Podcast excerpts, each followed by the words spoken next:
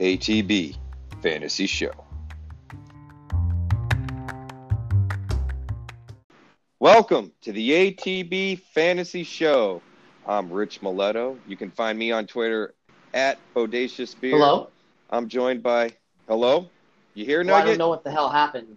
Okay, I'm good now. Can you hear me? Yeah. My, my, okay, we are good now. I am not doing anything. I, I didn't even touch anything. It just stopped. We're off the rails already. we are. We've already we've already come off the rails. Well, that's Nugget. You can find him on Twitter at Nuggy underscore Wuggy, G G I E on the uh, Nuggy Wuggy, and of course, Paul Ryan, which is on Twitter at Paul underscore Ryan fifteen. And tonight, we are very lucky to have a special guest on. His name is Daniel Kelly. Some of you may or may not be familiar with his story, but he's got quite a story to share with us. But uh, at this point, we'd all like to welcome Daniel. Daniel, how hey, you doing? I'm doing tonight? real well, guys. Thanks for having me on your show. This is very cool. Very cool opportunity. Thank you. You're welcome. It's it's our pleasure, really. So, uh, before we get going too far, Paul, uh, why don't you? Well, did you, Paul? Did you tell Daniel how we start the show, or did you leave him blind on that? Well, you know, I, I thought I did. I, you know, I, here I am. I'm writing up the show sheet and everything, trying to be prepared for you guys tonight. And of course, I, I forget to. Uh, I guess I'm supposed to allow permission for everybody to see the the sheet there. So forgive me, Mr. Kelly. Here you are in the dark, and you're kind enough to join our show, and you're you're. Uh, uh, I, I can't even give you a throw you a bone there. No, it's it's quite all right. I always like to uh, call audibles a line of scrimmage, so we're, we're good there. All right. Well, well, well, here's an audible for you. We always start the show off with a little bit of what you're drinking. Most people are usually sipping on something, and uh, so we'll start the night off. I don't know if you've got coffee or water, but Daniel, what you drinking? Um, I'm tonight? looking at a bottle of water right now. Uh, this is purified drinking water, and I just pulled it out of the fridge uh, a few minutes ago and I'd have it handy. Took a couple sips of it early on, and it's sitting right in front of me right now. See, once again, he's he's being smart, and, and since Paul, you didn't warn him, Well- I really don't think of No, booze. I Hey, there. know, I'm- right? Dan- Dan- Mr. Kelly, uh, Dan, I do apologize. You know, I, I thought I uh, was uh, sharing some uh, important information here, but here on uh, the ATB Fantasy Show, if you're if you're not drinking alcohol, you do get booed. So I apologize. Please don't hate us, but you're not you're nothing special, sir. So we're gonna have to boo you tonight. Yeah. That's that's that's okay. Yeah. Hey, hey guys, I actually uh, sat in the uh, end zone for Super Bowl 26 when the uh, Redskins played the Buffalo Bills. My grandma got me a, a ticket from a high school graduation present in the uh, Metrodome in Minnesota. in Minnesota, Minnesota, right? yeah. And I actually Yeah. she got me in the end zone, but in the Buffalo end zone. So I'm used to getting booed because when the Redskins were introduced, I had my war paint on and my Mark Rypien jersey, and I think there was pretty better part about ten to fifteen thousand Bills fans on front on top of me. Uh, you know, booing so loud it was like putting my head up to the engine of a 747. So I, I can take some booze for not having alcohol. Now, if you would have caught me the other night when I went out, uh, you guys would be cheering. Well, well, okay. Well, first off, before before we boo though, what were you drinking the other night? Because that's as interesting as anything, anyway. Well, just last night we have a place down in Key West, Florida, called the Flying Monkey. Uh, is the name of the bar, and you can actually get like this frozen. It's like a like a lemonade um, uh, with a, with a shot of 151. And uh, let me tell you something. There's a reason why it's called Flying Monkey because after one of those big mugs of that, after one of those, uh, you, you feel like a flying monkey. So, so, that, that's, so that that's what I was having uh, last night, along with uh, with a couple beers. oh, see, and well, that see, that's water. That's how. Tonight I Exactly. switched up the water because I wanted to be, uh, you know, I wanted to be in the game. You know, so Oh, I hear absolutely. So I, I it, it's just one of those things. All right. Well, we, we do have to do the obligatory boo. So Boo. boo. Hey, thank you, Um, thank you. I'm, I'm used to it. I, I I've, I've walked into a lot of opponent stadiums um, and, and heard from about 50, 60,000 of those. So that, that's cool. Hey, what what is it? Uh, Dale Earnhardt used to say: "If they're making noise, you're doing That's something right. That's right. Very true. So, so Paul, what are you drinking tonight? Nugget? Should we take a guess? truly, truly, truly. Hey, you know what? Not tonight, boys. I uh, over the weekend, the wife and I had a little date night, and we went to this place that was BYOB, and so I went down to this liquor store, and I was hoping to find something something new, something I've never had before, and I was able to do that. However, it's pretty similar to to what you guys are accustomed to. What I'm drinking tonight is ranch water, blue agave hard seltzer, and it's grapefruit. Well, Paul, uh, all right. So, how does it rate with the other seltzers? I, we know that Truly's your favorite. I'm still bummed you haven't found any press. Just saying. But I, I got to know how's this one. No, Rich, I have found the press. I'm still waiting for you to send me those coupons, my friend. oh, shit! I forgot to ask the guy for that. No, I'm a jerk. no, it's all good, man. It's actually it's pretty good. It's um, it's not as flavorful, but it, it's um, it's it's a little lighter than the other two. It's a little lighter than White Claw, and it's lighter than Truly. It, it's not bad at all. Interesting. Interesting. All right, Nugget. So, so have you infused anything the last couple of days, or or what are you throwing at us? No, I uh, this ain't my college days. I haven't finished what I infused the first time. Still working on it, but I am drinking some whiskey today. So I, you know me, like Paula could say, my bougie ass drinking. Um, I signed up for a like it's called Flaviar, and they send whiskey to your house. You get a like it's like a Oh, 375. I know what you're talking. Yeah. Yep. So you get a 375 milliliter um, uh, wh- a Mini mini, bottle. bottle. Then you get three tasters of three different whiskeys. So it comes with four whiskeys for you to try. And I am my first time. It just came in the other day, and I'm drinking Westward American Single Malt Whiskey. And man, this is a very interesting whiskey at the ends. And so it starts with a kind of a caramel. You know how the whiskey has a little bit of caramel taste into it, and it ends with a coffee taste. Ooh. Yes, very. If you don't mind me asking, how much how much is that membership? So there's two options: 190 for uh, two quarterly payments, or $300 for four quarterly, not so four quarterly deliveries, not payments. So it's it's not cheap, Okay. but it's it's from what I researched and looked to, it's not cheap whiskey either. It's really nice whiskey. So Interesting. Yeah. Because I was I I keep hearing about that, and I've been kind of wanting to try it because you know I like my bourbons, yeah, I mean, and I thought that would be. I got a I can send you a fifty dollar uh, coupon if you use my code. oh, that would be handy. Um, I'll send that over to you then. But yeah, so overall, it's really good, I still got to get I'm sipping it on the rocks. nice. What are you drinking today, uh, Mr. Rich? So I pulled out. It's from a local brewery in here. It's an imperial stout called Double Stuff, and the label on it even had, you know, they weren't Oreos, but you know, Oreo-like cookies. I don't, I don't know the generic. I can't remember what the generic ones are called. But anyway, it's called Double Stuff. It's for a ten percent beer. It's really smooth, um, and you you almost get a Oreo cookie taste to it when you drink it. Huh, that's awesome. the Brewing Project. They do some interesting. I've had some very interesting beers by them. So, so yeah. Well, anyway, that's our what you're drinking segment, and I think we should go ahead and get started in and check in with Daniel and let him tell us a little bit about his background. So, Daniel, if you don't mind, um, I don't want to say give us a Cliff Notes version because I really don't want to. I mean, you've you've done a lot, been through a lot, been around a lot. Um, I'd like to hear some more about it. We talked a little bit about before we came on here, but uh, if you can give us a little more background, that'd be yeah, awesome. absolutely. Before we get started, though, guys, could I throw the red challenge flag? And I just I just grabbed a Bud Light uh, lime flavored out of the uh, fridge, and I'm cracking open right now. I don't know if you heard Yeah. But can we can, can we get some Oh. cheers instead of booze? Woo! Absolutely. To the dark side, baby. Hey, absolutely, absolutely. So that's that's better. That's better. So no, for sure, guys. Um, uh, you know, so yeah, the beer tastes. Hold on.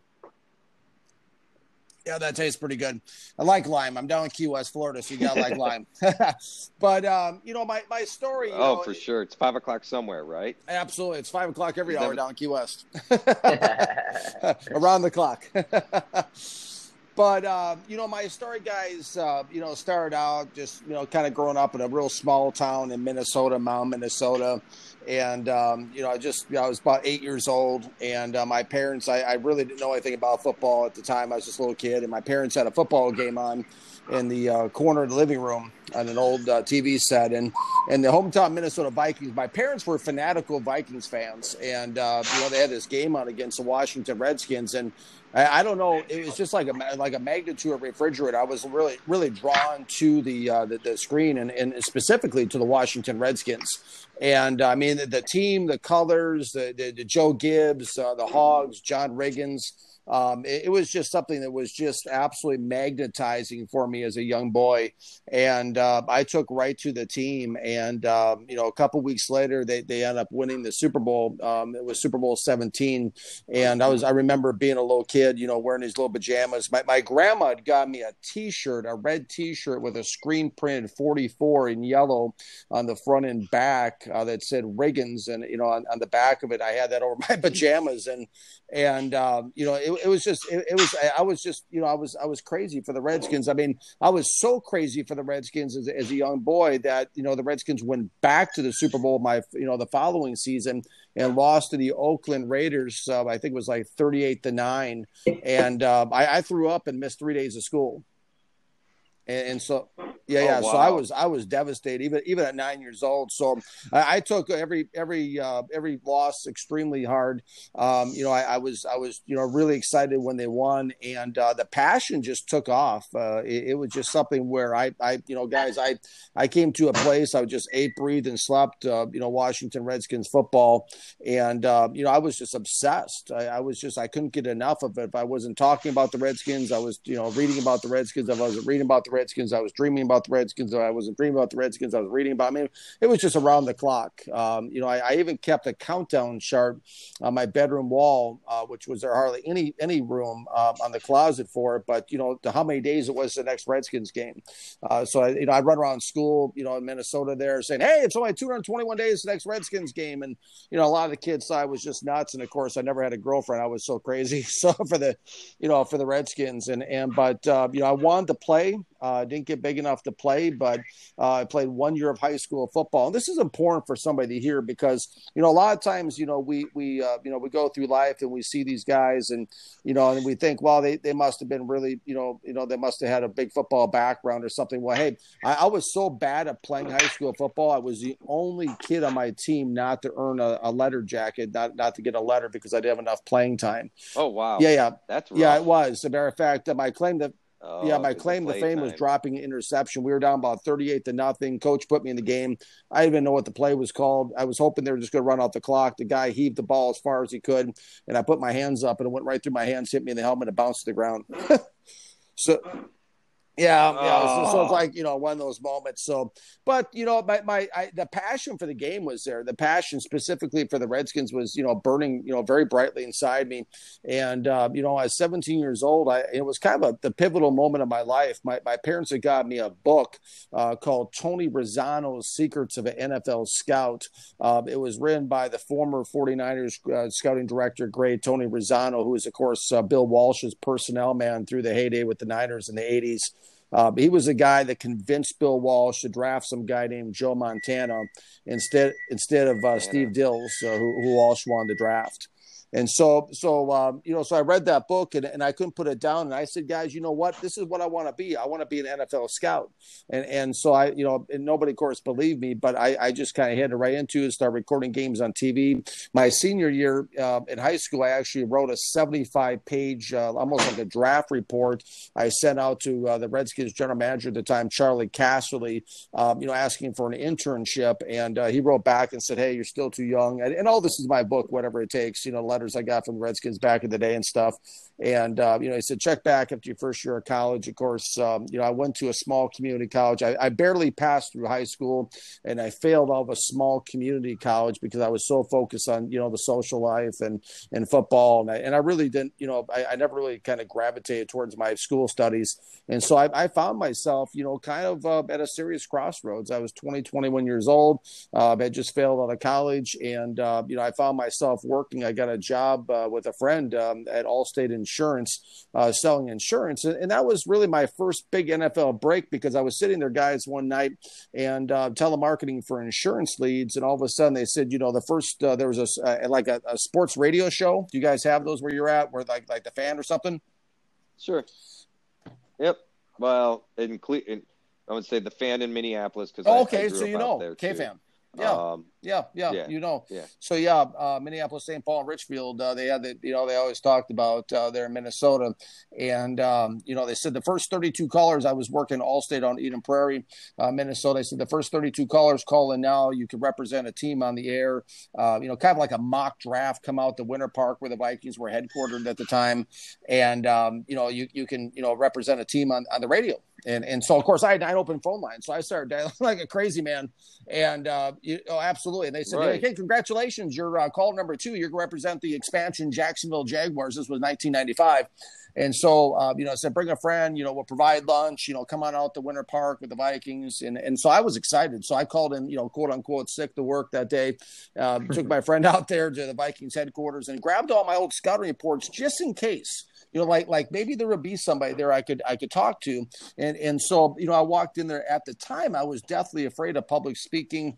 Uh, you know, they had the live microphone open, and they came back from a commercial break, and they said, "Hey, welcome back. You know, we're going to be talking next the uh, second the second pick of the draft." And just like the NFL commissioner says, it guys, you know, the uh, the, the broadcaster and K fan said, "Well, you know, with the uh, second pick in the 1995 draft, the Jacksonville Jaguars select," and I stepped into the microphone in front of my face, and I said uh, Tony Boselli, offensive tackle, uh, you know, in in, uh, USC, and and I looked out of the corner of my eyes, and there was Tony Dungy, uh, who was of course the defensive coordinator under Denny Green at the time uh, with the Vikings, and he was just sitting there all by himself.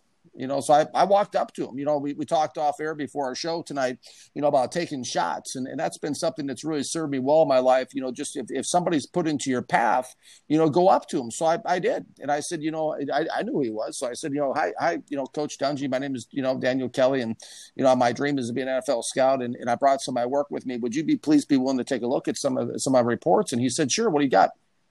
I was like, hey, cool. You know, so I hand my reports and he started looking through them and he said, you know, this stuff is pretty good. He said, how would you feel about coming to my office next week? We could sit down and talk and, and uh, I could pull out all my old scouting reports and stuff with the Kansas City Chiefs and BLESTO, uh, which is a scouting combine, uh, stands for uh, uh, Bears, Lions, Eagles, Steelers, Talent Organization, BLESTO Scouting Combine. He said, you know, I can pull out my old reports from there. We can kind of compare notes. How would you feel about that? I'm like, yeah, great. Absolutely. So I actually, I actually went into Coach Dungy's office. Now get this. I, I, I a Redskins fanatic, right? My mom told me not to do this, but I did anyways, and, and that's part of my deal in life. But I actually wore my Redskins coaching jacket into the Vikings into the building, and uh, and so I, I, went to the front desk and they said, uh, "You're here to see." I said, uh, "Coach Tony Dungy," and, and I was standing there, my coach Joe Gibbs, my my coach Gibbs uh, coaching jacket, uh, my Redskins jacket, and um, you know, Coach Dungy came out and greeted me, brought me back in the office, and that turned out to be a six month unpaid internship uh, with with Coach Dungy, and to learn a lot about life, a lot about football. Uh, just uh, you know, he gave me some assignments. I remember doing the University of Tennessee, some players uh, for him uh, that, that, were seniors that year. He introduced me to one of his best friends, who was Mark Trestman, who was the uh, at the time was the offense coordinator of the 49ers. Hmm. Yeah, yeah, and um, yeah. and so so it was really cool, and. and um, you know, so so of course then Coach Dungy left for Tampa Bay. I, I went back into the real world, uh, selling Kirby vacuum cleaners door to door, uh, bouncing from job to job, and uh, you know never really stuck anywhere. You know, got got fired a couple times from a couple trivial jobs, and uh, you know I, I, found myself at a crossroads. I mean, I was going, I went through a real rough time personally. My my first fiance broke up with me; it was heartbreaking. Uh, I, found myself in a different bar every night. Uh, you know, trying to find the answer to life at the bottom of a bottle, and never did find it. And yeah, I, I sleep on a buddy's couches, and and, and it, it just you know it, it's it was a real rough time. It, it, was a really rough time in my life. I got evicted from my apartment, got my, my vehicle repossessed. Uh, you know, it was kind of starting over from square one, and uh, met another woman, ended up getting married, and found myself at 24 working at Bank America Mortgage as a loan officer. And I was like, you know, I was sitting in a real estate meeting one day. They were talking about real estate law, and, and, and there's nothing wrong with real estate, but it just wasn't my cup of tea, so to speak, or my, my bottle of beer, I guess you could would say. And uh, you know, and they're talking about it. And I, I'm daydreaming. I'm looking out the window, guys, in this meeting. You picture this in this this high rise building in in, in uh, Minnesota, and I'm like, what what am I doing here? I don't know if you guys have ever had that moment or heard any of your friends have that moment. It was just one of those moments like, what am I doing here? You know, like my my dream, I, my dream is to be an NFL scout. You know, my, my you know, it's, it's better. It's better because I, I, go back to my philosophy in life from from Joe Gibbs in Super Bowl 17. That the whole game came down the fourth and one uh, when when Gibbs decided to go for it, and, and John Riggins had that famous run on, on fourth and one. Uh, you know, a lot of coaches punt when it's fourth down, and and and you know, my philosophy is, hey, that, that's kind of like my philosophy in life was forged from that moment as a young boy at eight years old, watching Coach Gibbs go for it and winning the Super Bowl. So I was like, you know, it's better to go for it. Sitting there in this meeting at Bank America 24, I was like, it's better to go for it and not get it than wonder always what could have been.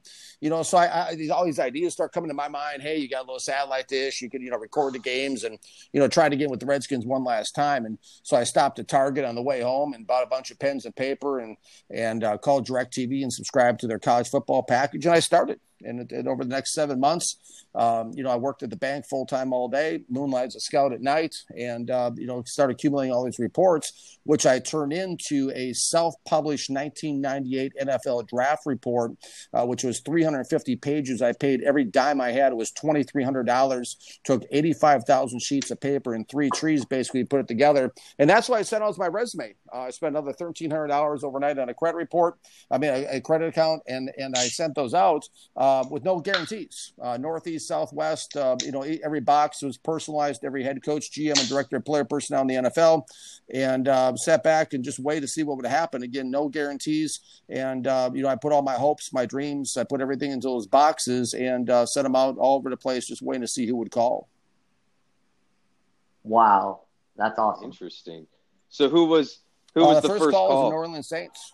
You know, all, all, my buddies at the bank, you know, they all knew what I was doing. You know, they're like, they're like, you know, has anybody called yet? Anything happened? I'm like, no, nah, not yet, not yet. And you know, all of a sudden, my I had a alphanumeric pager at the time, and all of a sudden it went off, and and my buddy Steve was sitting next to me, you know, taking calls at the bank, and he and I said, he said, your your your, page, your pager's buzzing, and I looked down at it, it says, uh, please call the New Orleans Saints and Bruce Lemmerman, uh, college scouting director, uh, and the phone number was on there. So you know, I, I, ran in there, and of course, all my buddies at the bank, we we uh, were like cubicles, right? Everybody, as soon as they heard the word Saints, everybody like collectively hung up their phone and hung up at the customer, and, and we went we went straight into the conference room, and they all followed me. And so I, I, I you know called from the conference room, and Bruce Lemmerman, the college scouting director of the New Orleans Saints, answered the phone. I said, "Hey, I got your your message," and he says, "Yeah, yeah." He goes, uh, "Listen, uh, we got your book. Um, you know," he said, "We really liked it. Coach Coach Mike Ditka really liked your book, actually." He said, and uh, he said, "You know, we got a position open right now for for a uh, you know a college scouting position in the in the Midwest, and uh, you know we wanted to let you know we're very interested in you, and uh, you know just just know a lot of teams are probably going to be end up calling you uh, or reaching out to you, but just remember we were the first, and we'll be back in contact. And I was like, huh yeah, I was like, this is it. I'm going to the Saints. You know, th- th- this is a done deal. And, and, and all my friends were so excited at the bank. And, you know, and, and then like two weeks later, you know, I got a second call from the Saints. And of course, during this time, I was receiving letters back from the who's who in the NFL, a bunch of GMs, head coaches. Every day at lunch, I had my, my PO box would be stuffed full of, you know, you know, three, four, five, you know, NFL letters every day. You know, said they the standard thanks, but no thanks. Uh, I got letters from like Dwight Clark, Bill Polian, and Ron Wolf, Bobby Beathard, all these different people around the league. And, and, uh, you know, and, and, and I was like, I'm going to Saints. It doesn't really matter, you know, and, and, and, um, you know, the Saints called back and they said, you know, um, you know, I'm thinking, you know, all my friends through the bank were thinking, Hey, this, this is it. And, um, you know, I called Bruce Lemmerman right. and talked to him, the, uh, again, the college scouting director at the time with the New Orleans Saints. And he said, listen, um, you know, I could just kind of tell by his tone of voice it wasn't going to go well. And he's like, he's like, listen, he goes, one of our senior scouts uh, looked at your book and and you know disagreed with some of your reports, and and I'm sorry to tell you, but based on that, we're not going to be able to move forward with any kind of offer, any kind of you know, we're not going to be able to do anything. And and I was devastated. Right. You know, I just it was one of those calls, guys, where you know I just kind of held the phone up to my ear and just you know it's just like you know then the, you know he he hung up and I tried to sound upbeat, but you know my friends were like, "What happened?" I'm like, "I guess you know they're not they're not going to do anything with me." And he's like, "What?" You know, and and then, you know, my buddy at the bank at the time, one of my closest friends, um, you know, end up saying, Hey, you know, keep your chin up. Goes, another, another team's going to call you. Another coach is going to call you with as much passion, if not more passion than Mike Ditka. I was like, Oh, sure. Right. You know, I was like, it is like, he is. And, and two days later, I was driving to work and uh, my pager went off again. It said, please call Scott Pioli at the New York Jets. And, um, and of course, I parked the car and raced up to the phone. And now, correct me if I'm wrong. Didn't Paul, Pioli get his start under uh, he did? He did, Cleveland? yes, in the NFL. Yep. Right, right, right, right. Because that staff, I mean, I don't know if I'm sure you know it, but if you know they did it was either one of the 30 by 30s or NFL Lives or whatever when uh, Belichick was in Cleveland there, and that staff, the story of that staff is just. It's a very similar story to yours, or it reminds me of yours. I mean, these guys were sleeping on the couches there, you know, no TV. One of them wanted TV so they could watch some of the other games. I mean, just this, and it's a who's who of. I mean, you look at the people that were there, and you know them. I mean, you know, GM GM for the Jets. Um, well, Mangini was on that staff. Nick Saban was on that staff, um, and they all kind of were cutting their teeth back then. So I, I guess I just find it interesting that Pioli's one of the ones that reached out to you. I think It was really cool. And the funny thing is, I didn't know how they even pronounce his name.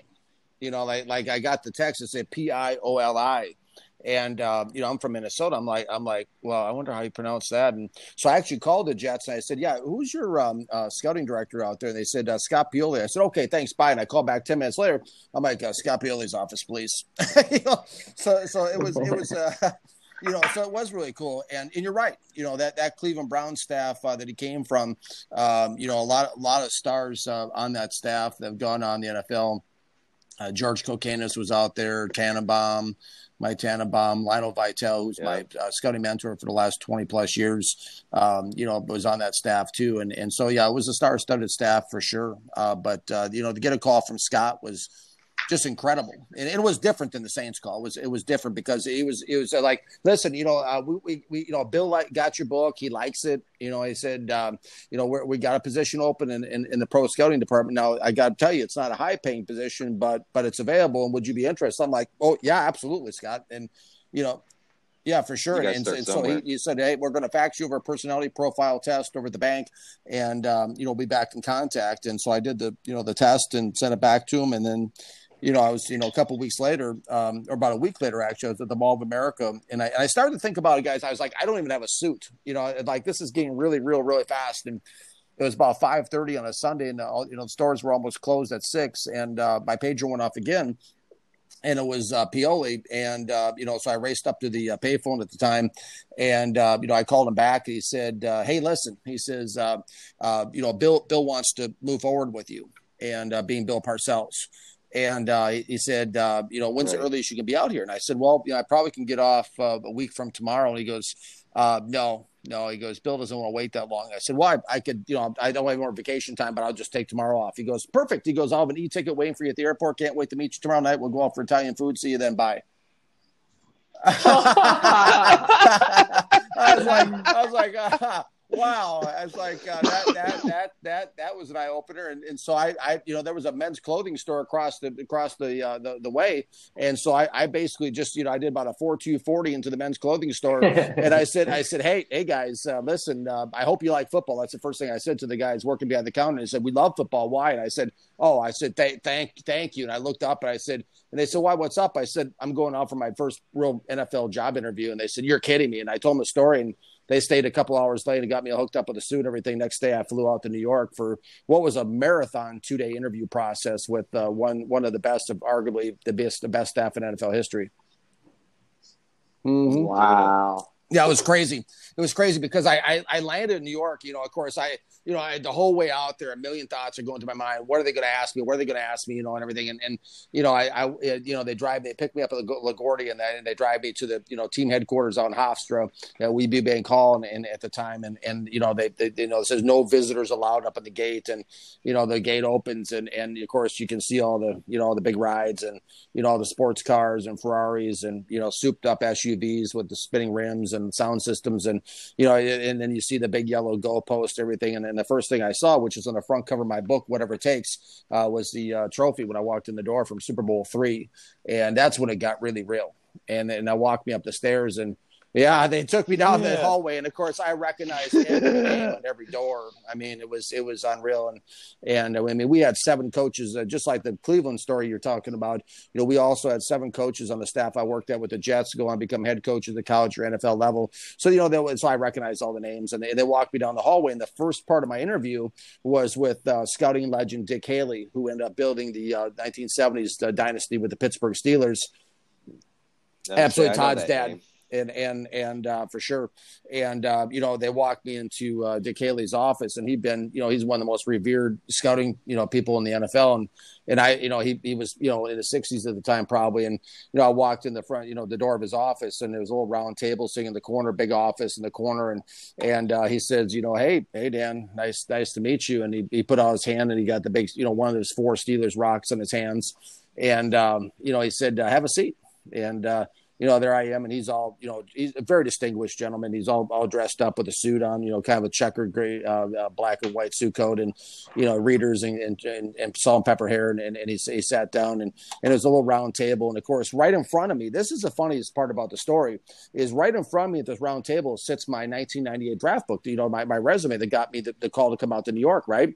So this book, this 350 page book I wrote that got self published, is sitting, you know, it's my resume sitting right in front of me, and it's open to the Jets' top draft pick that year. Is saying my book is laying, my own book is laying right open in front of me, and it's open to the page where where I, I evaluated a, a defensive end who was their top draft pick that year. The Jets didn't have a number one because they sent it to New England for Parcells, so they had a high two, and uh, you know they they used it for a defensive end named Dorian Boose, which I don't know you guys remember that name at all.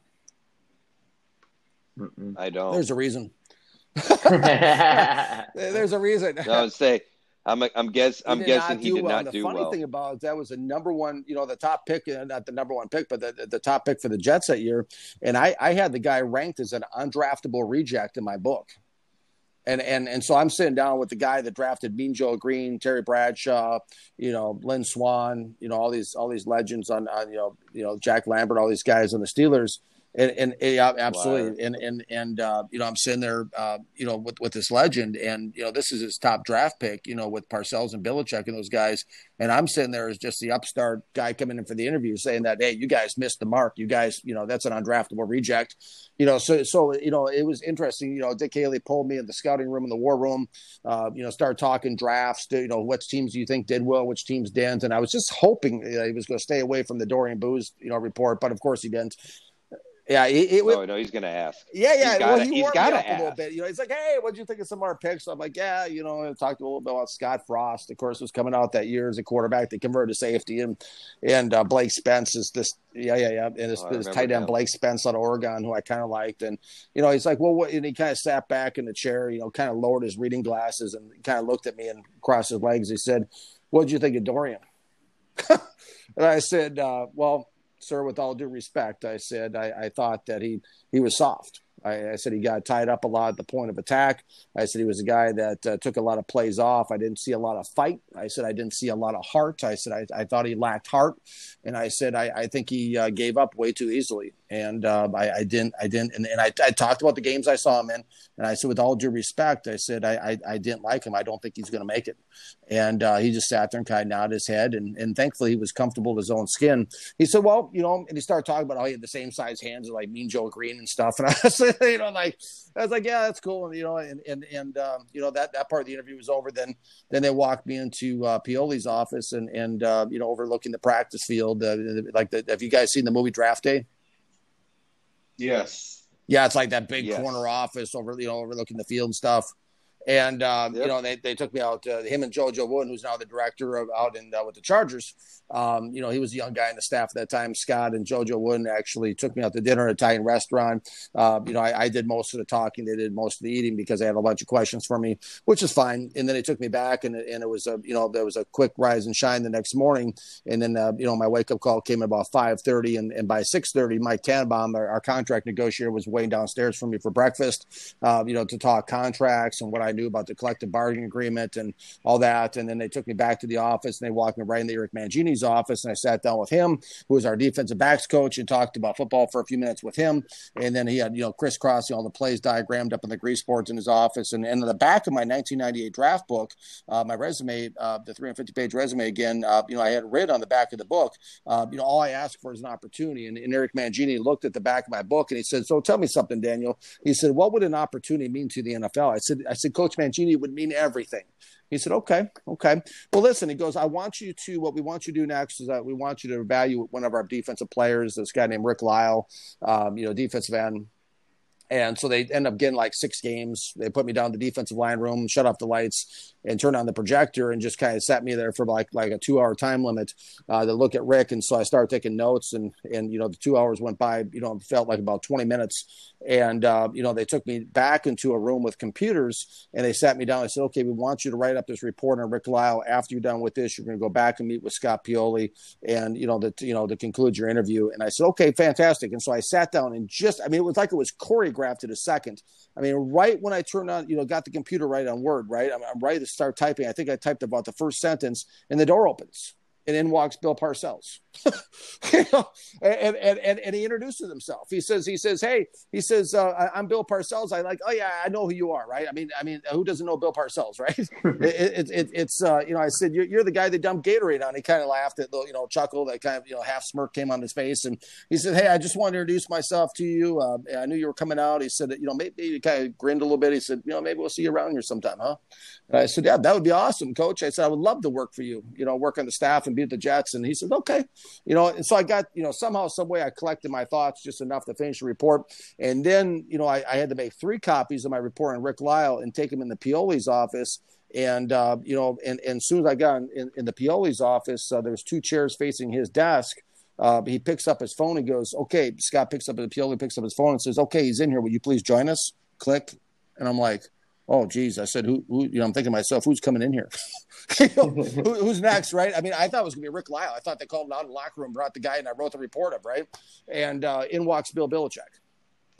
and uh, you know, he sits down next to me and, you know, introduce himself. Of course, I'm like, yeah, I, I know who you are too. And, you know, and, and, and uh, Scott hands him one copy of my report about Rick Lyle to him, keeps one for himself, gives one to me. And it just seemed like all time itself, itself stopped is what it felt like. I mean, you know, sitting there watching, you know, Belichick read my report was, was pretty intense to say the least. And, um, you know, and and so he, you know, kind of looks back at me and you know tells me a little bit what they asked Rick Lyle to do. They play, you know, he said, you know, something something along the lines, you know, we play a play a base 34, 3-4 defense. Um, you know, Rick's a dependable player for us, a dependable veteran. You know, he holds up the point of attack nicely, so our linebackers can scrape in and make plays. Um, you know, he's he's he's a he's a, just a dependable veteran. He's not going to make a lot of sacks or anything like that, but somebody we can count on.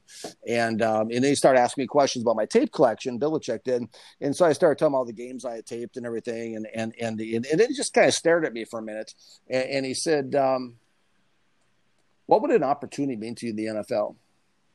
And I looked him dead square in the eyes without blinking. I said, "It would mean everything to me, Coach Belichick." I said, "I will do whatever it takes to succeed here."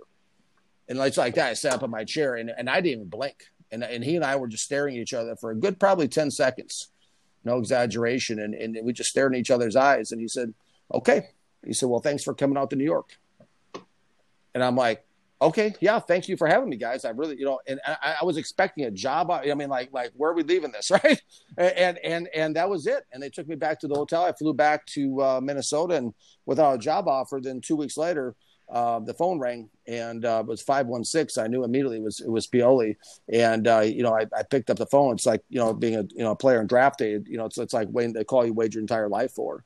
And i pick it up and and uh, right. you know he says uh, you know dan he said I, I, said yeah. And he goes uh, scott here. He goes listen bill's reached a decision on you um, and, and, i need to talk to you about a couple things. He said number one i was able to get you know it's not a lot of money but i was able to get 21000 a year approved for your first year and, and i know that's not a lot he said but you know, I get you a couple uh, season tickets on top of it. Uh, plus, I get you a meal card over at, at Hofstra, so you, you, know you can you can get your meals squared away. Um, you know, but I need to talk to you about a couple things. He goes, number one, he said, uh, you know, overtime in the NFL is not optional; it's required. And uh, number two, I know you're newly married. He said it, and and and and you know, the NFL hours can you know are not always the kindest on, on new marriages. Uh, so if, if you need some time to think about this, I'm like, I, I, don't need any time to think about this, Scott. I said, are you asking? He goes, I am. I said, well, I accept. And, and, and that was it. And, and, he goes, well, uh, well, Dan, he says, uh, congratulations. Uh, you're the newest member of the New York Jets. Wow. And I, I, I broke down. Yeah. Amazing story.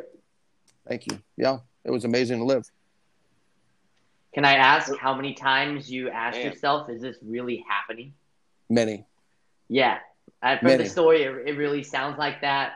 Um, I mean, from the first call to the Saints to the last call from the Saints, first call of New York to meeting Bill Belichick, meeting Bill Parcells, like just that's awesome. Right, right. Yeah, it was incredible. It, it, it's you know, it, it's funny because um, you know the it, it, was it was I, I, was it was it was surreal. My, my entire four years out with the Jets, with the entire process was surreal. To your point, um, you know, I, just you know, I was at practice and, and my my hero John Riggins showed up you know, covering the Jets as a member of the media. Uh, Lawrence Taylor came to another practice. Uh, Joe Namath was in our building. Joe Theismann.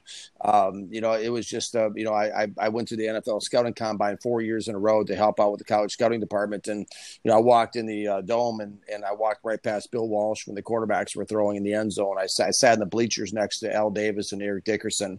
Um, you know, it, it, was just surreal. You know, I rode in the elevator with Brian Billick. It, it was just, you know, everywhere I looked was, was, you know, people, everybody I recognized. And, you know, to go from being a fan, and that's my story. It's, it's, it's, I'm a fan. That that's, that's who I am. And, you know, to go from, you know, just, you know, being a big time fan to actually, you know, watching these guys on TV to actually being there. And, you know, like my first month in a job, Bill Belichick loaned me his, his, his personal vehicle so I could drive around and find a place to live on Long Island.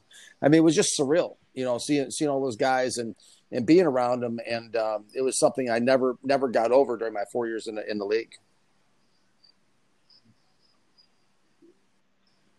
So, what um, what happened at the end of those four years, if you don't mind? Absolutely. Mind well, it, it's it's the four years was was it was um, um, an incredible roller coaster, uh, personally and professionally for me.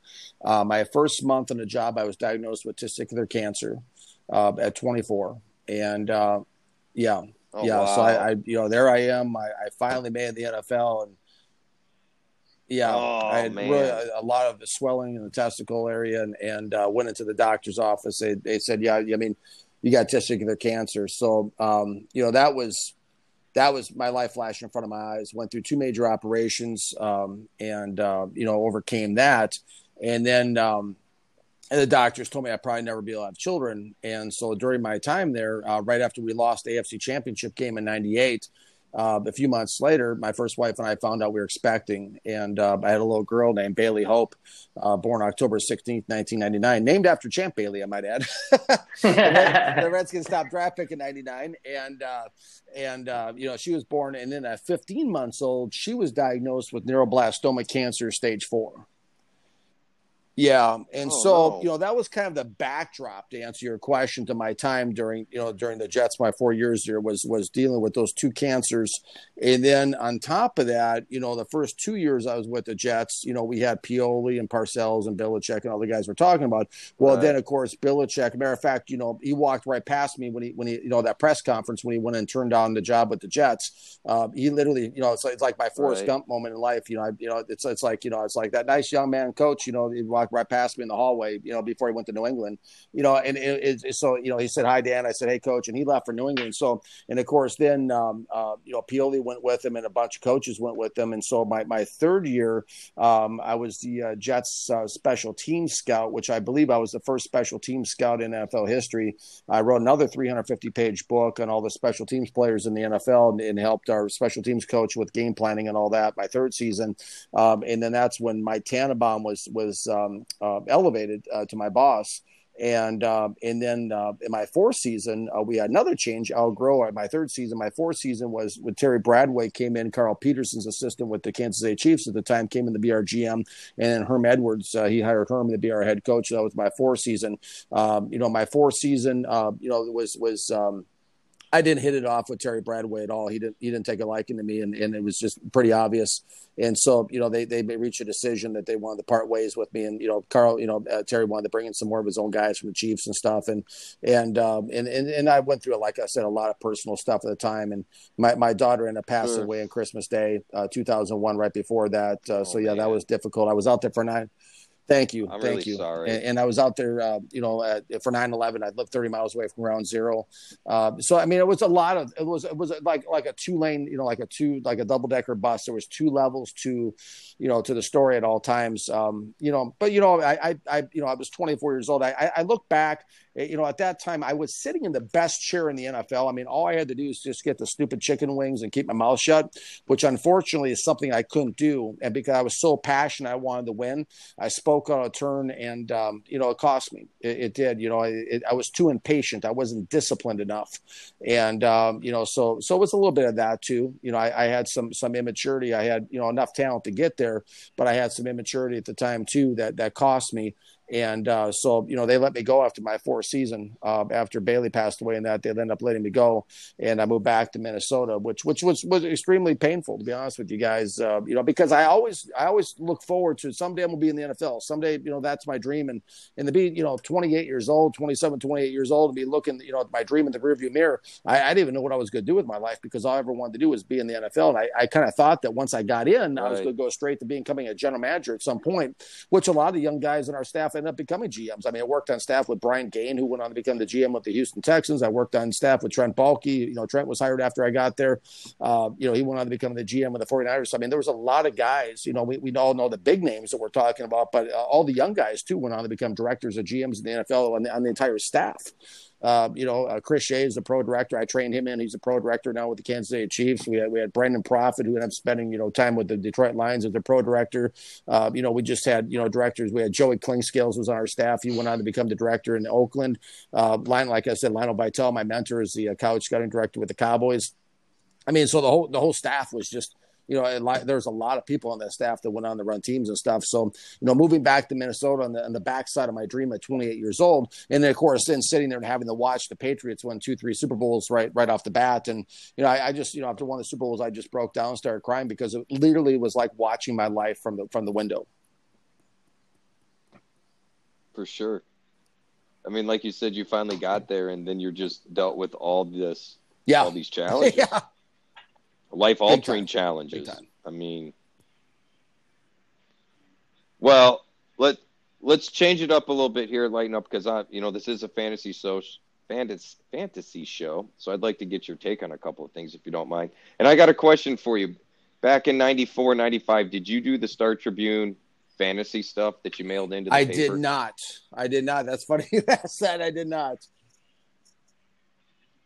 Well, I just because you mentioned, you know, I could see being that passionate doing something like that. I mean, I think that's why there's um you know a lot of folks that do fantasy football it's not necessarily like to gamble, it's yeah. they love football. You know, um it's, it's that whole being and and really ATB we're we're all about, you know, by the fan for the fan, right? Awesome. So we can really appreciate your story of, you know, being the fan and and you know, it's interesting when you mention Haley because a lot of people don't realize where Todd Haley came from in in the backgrounds with his dad mm-hmm. and the Steelers, and it's you know, and Belichick too. If you hear Belichick's background, I mean, he he wasn't he wasn't a star football player athlete. He just he just immersed himself in it all the mm-hmm. time, like you did. Um, so it doesn't surprise me that you know that was the that was the man that hired you. But I, I that is that interesting. interesting.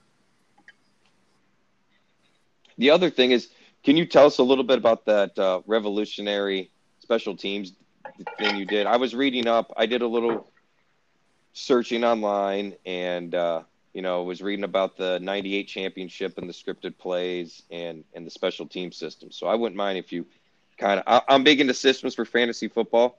I know I was just telling someone on Twitter I actually prefer opportunity and system over talent when I draft a mm-hmm. fantasy football team.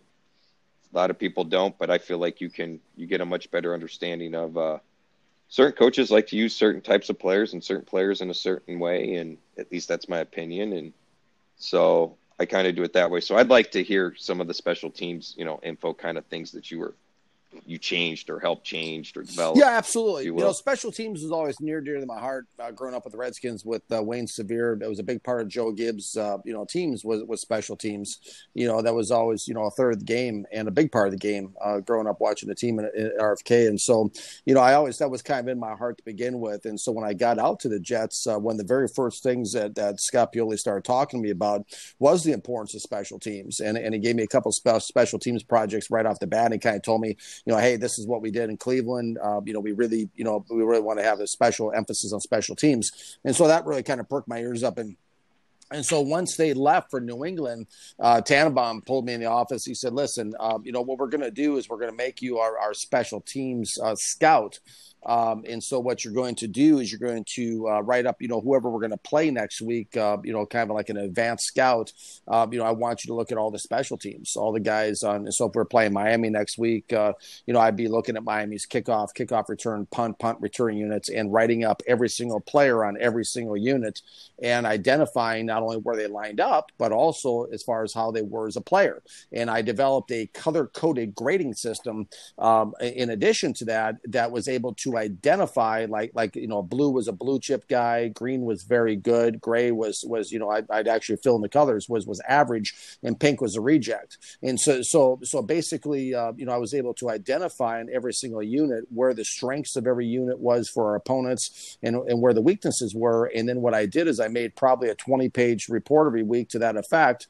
Probably watched six or seven, eight games on the on the upcoming opponent, uh, just on special teams, and then I'd type it all up, and I would go into Mike Sweatman's office, who was our special teams coach at the time, and I would sit down with him, and you know I would go over my report and, and talk about you know who the best players were in Miami special teams, who were the worst players. You know, I think you know Coach Sweatman. I think that Miami is very weak, uh, very vulnerable on the left side of their kickoff formation, and so what we would do is we would gear our kickoff returns to their to their left, our right, and so the the special you know when when you combine special teams scouting with special teams coaching, it was a very powerful concept. I felt uh, because uh, you know not only you know schematically uh, you could see where the weaknesses were, and of course, uh, you know that that was a, that was a, an advantage. Um, you know, so then I took it a step further.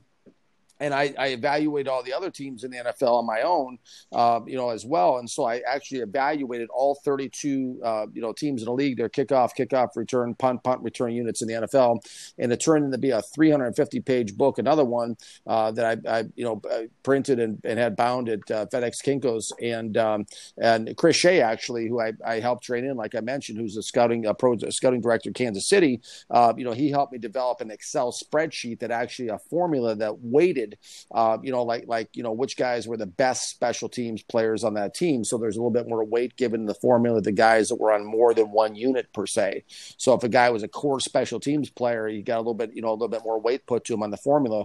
Um, and so basically, uh, at the end at the end of the day, um, you know, there was a, a like a I had a whole Excel spreadsheet full of these guys around the NFL, and uh, you know, ranking the top you know the best special teams or the best special teams players in the NFL. And, and really, it was an eye opening experience because uh, you know this was something that that at first you know I kind of you know kind of was a little bit you know perturbed by it. I felt like it was kind of like a demotion, but it actually turned to be the best thing that ever happened in my time at the Jets because uh, you know what what it what it helped me to develop was a revolutionary system uh, that I believe to this day, if given the opportunity, can field the best special teams in the National Football League, the most dominant special teams in the NFL, and, and also something that can build the best depth in the NFL. Because what happens, guys, is with these special teams players, these guys are expendable on rosters. These are not the big name free agents. These guys are league minimum guys, and and they become available, readily available. And so you can go you can go grab. I mean, you can go grab three, four, five, six of these guys tomorrow's per se,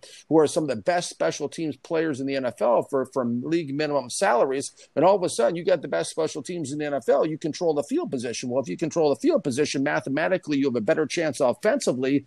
Uh, your your offense is put in a better starting field position, and adversely, on the flip side of the coin, you know the the opponent's offense is put in a worse starting field position, and and so mathematically, it just gives you a better statistical uh, you know chance to win the game for having the best special teams and be able to control the field position. Does that make sense? Mm-hmm. Yeah, it does make sense. I mean, I don't, you know, Joe Paterno talked about that the the best the best opportunity to give yourself to win was to have a good kicking game, play good defense, and don't turn over the ball. And it was all based on that same f- philosophy of you control the field position, you control the game, you control the tempo, you you you give yourself the best opportunity to win Absolutely. any given day. So to me, so to me that makes complete Absolutely, and, and it's interesting because not only that, but but you know, on special teams, it was interesting because I was able to find like like you could you could actually see because a lot of these backup players you don't get a chance to see a lot on offense or defense, but you watch them on special teams, and a lot of the characteristics that that you're looking for in a in a position show up on special teams film. For example, a linebacker. Let's say there's a young linebacker never plays really in defense, but he plays a lot in special teams. Well, you can see all the attributes you're looking for in a linebacker. You can see, you know, first of all, you can see how physical he is. Uh, you can see how aggressive he is. You can see if he wants it or doesn't want it. You can see ma- mainly, you can see his hands. Can the guy actually shut a block and use his hands and get rid of a block? Um, you, you can see if the guy's stiff in the hips, if he takes good angles to the ball carrier. You can see a lot of the characteristics that transfer into the position that he's naturally listed to on the roster, if that makes sense. Right. So, so like, uh, like Sure, a young sure. receiver, you know, if, if you're watching a young receiver and never plays on offense, but he's on special teams as a gunner, if, if that guy is tight in the hips and he can't change direction quickly, but he can run a 4 2 40, that's going to show up every day, all the time on special teams film because he's always going to be rounding things off when he's trying to change direction if he's really tight in the hips. Well, that's not going to change when he plays wide receiver. If you if you sign him and you try to play wide receiver with him, he's going to be running those coat hanger, you know, looking routes, and, and the and the and the corners go That's jumping for a pick six. You know, so you can see all the specifics, you know, that translate to it. So I was convinced that you, like I said, not only could you control the field position, uh, but you also could build the best depth in the NFL using other people's. Basically, you know, the old saying, the old adage, you know, what's one man's trash. Yeah, exactly. One, one man's trash and another man's Right. treasure. You could actually build the best special teams in the NFL, which would, you know, probably because you know there, there's a lot of games. I think they said even back when I did this report, I think 33 percent of the games are decided by you know three points or less. So I mean, the margin of between six and ten and ten and six is is you know not that much. And, and, and that's the difference between getting fired or, or going to the playoffs, you know, as far as the staff's concerned. So, so, so it, it, I really felt like I was onto something. You know, I was onto this revolutionary system. And it's funny because when the Jets let me go years later, um, in 2012, I had a chance. I was invited back to be the uh, a guest speaker at Sports Management Worldwide uh, at the NFL Combine at the Hyatt Regency, and um, and I ran into Andy Reid. Uh, I came face to face with Coach Reid when he was with the Eagles, and uh, you know I, I told Coach Reid about this project I'm, I'm sharing with you guys, and I said, you know, would you be willing to take a look at my book? You know, if I send it to you, my special teams book, and, and he said, send it to me.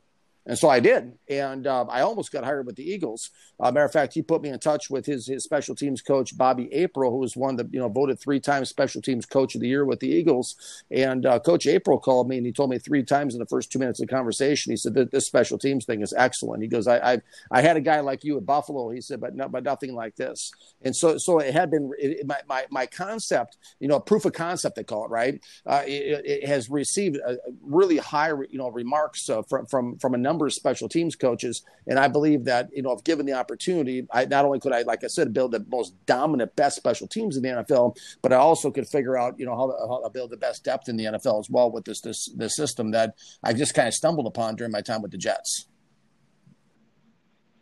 Well, and I tell you what, now I understand too why sometimes special teams coaches and and players move on because I'm willing to bet the way special teams is done that you can see better on film even the things you talk about those characteristics, the tight hips, the cutting off the angles because it it's more spread out. I mean, it's more spread out the way the field is. It's much easier to see one on one a player doing something.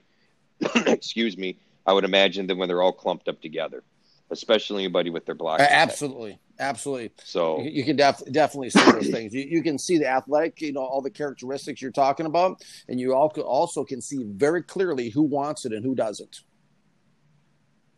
sure.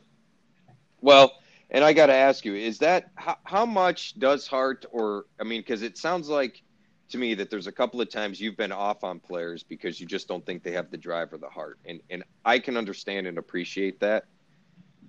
Do all NFL coaches understand and appreciate that, or is that vary from coach? to It coach? varies. It varies. It, it- there, there's, you know, some teams will draft guys just based on their their physical characteristics, you know, because they figure there's only so many people in the world that are six, seven, three hundred pounds that can bench press a you know a, a refrigerator, you know. So they'll just you know whether the guy you know so they don't look at heart, they look at more the athletic ability. Some teams they they really look at the heart, they really look at the want, and uh, you know that's just where I'm, I'm you know where I come from being a fan. You know, I mean, there, there's not a bigger turnoff in football to me personally. I mean, if I was a GM, I, I you know, I, am sitting there looking at a guy. If he if he's playing touch tag and, and just kind of just going through the motions and just backhanding a paycheck every week, uh, I, you know, the ski mask on, so to speak, like some of those guys I, I feel do are just an, an, embarrassment on the field, like Ryan Kerrigan was last year in Washington.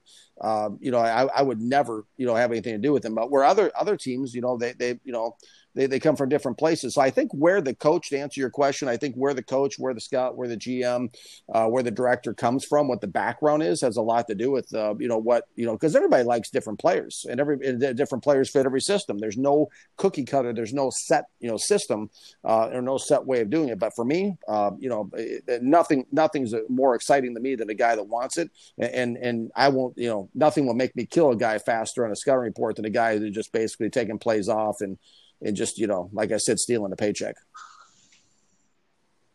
Well, uh, you know, while I agree, you can't teach your coach speed and size. You also can't right. teach and coach heart. I mean, the Michael Jordans, the Peyton Mannings of the world. And I tell you what, we got a guy on the crew like this, Paul. Paul is like this. He he has a drive that um, I, you don't find in too many people. Wow, that sounds that sounds Hey, I like that. I appreciate that, Rich. Thank you. It's true. It's true, man. So well, you you know you and Nugget, you guys, uh, you know the, everybody at the ATB team, man, y'all were crazy enough to to join me on this journey. You guys make me look really good, so I appreciate that, man. Look good. I make you look. You got to be careful, man. I don't make too many people look good. You might want to distance yourself at times. I'm just saying. Uh, I'm just trying to be nice at this point. I've had a couple beers, Rich. So that's that's cool. That's cool. I appreciate you know, that.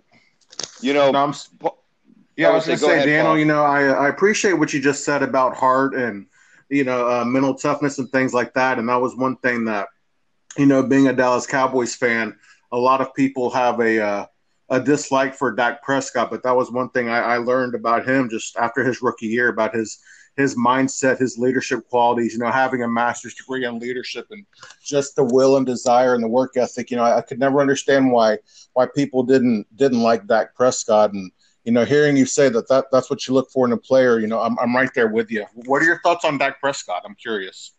I like him a lot.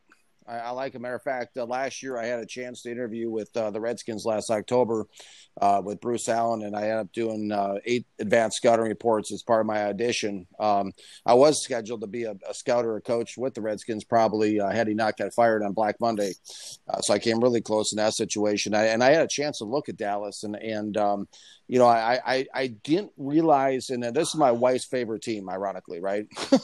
uh, it, it's and of course it, it's almost like God's sense of humor. I, I mean, I'm a Redskins guy, right? A Washington fan, and my wife ends up being a Cowboys fan, and I got my one of my you know best friends, Lionel, was a, the scouting director for the Cowboys. So, uh, you know, it, it's but but when I watched Dak, I was really impressed. I was really really impressed by him. I, I gave him a blue chip grade. Um, I thought that uh, you know he was he was uh, his the maturity he showed um, in, in, the pocket, uh, the leadership he showed. He was calm, cool, and collected. He seemed to have a lot of command of the offense, and uh, he, he, was uh, somebody that was was a, a definitely had natural born you know leadership skills, and that's that's huge. And he throws the ball pretty well too. So, uh, you know, I was really impressed.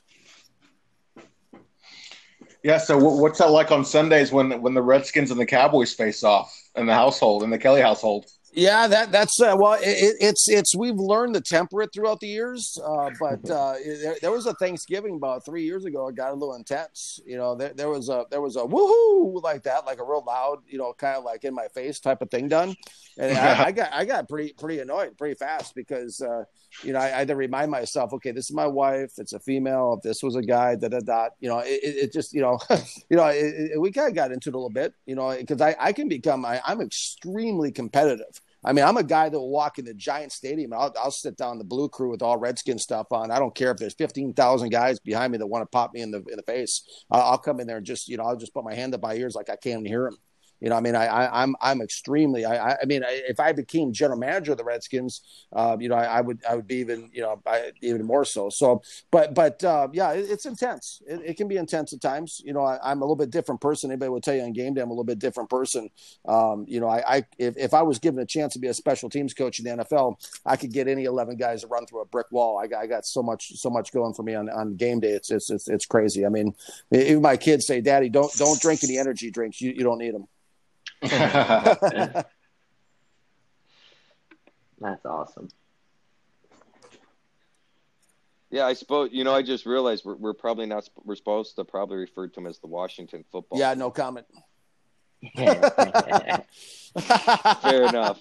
Hey, and let, us let's just put it. Let's just put it this way. Uh, you know, uh, the sports world should be lucky that that, that a different Daniel owns the team because uh, if I if I was a, a billionaire, if I was a billionaire and uh, you know I had a chance to, uh, they, they told me to change the name, uh, I would have tied that up in the court system for years, and, and I would have told FedEx what they could do with their money, and I would have got UPS in line too, and I would have found a workaround to all that stuff with different corporate sponsors. So I, I wasn't a big fan of the move at all, and I was actually really disappointed that Daniel Snyder, uh, you know, made the move after 2013, vowing never to change the name.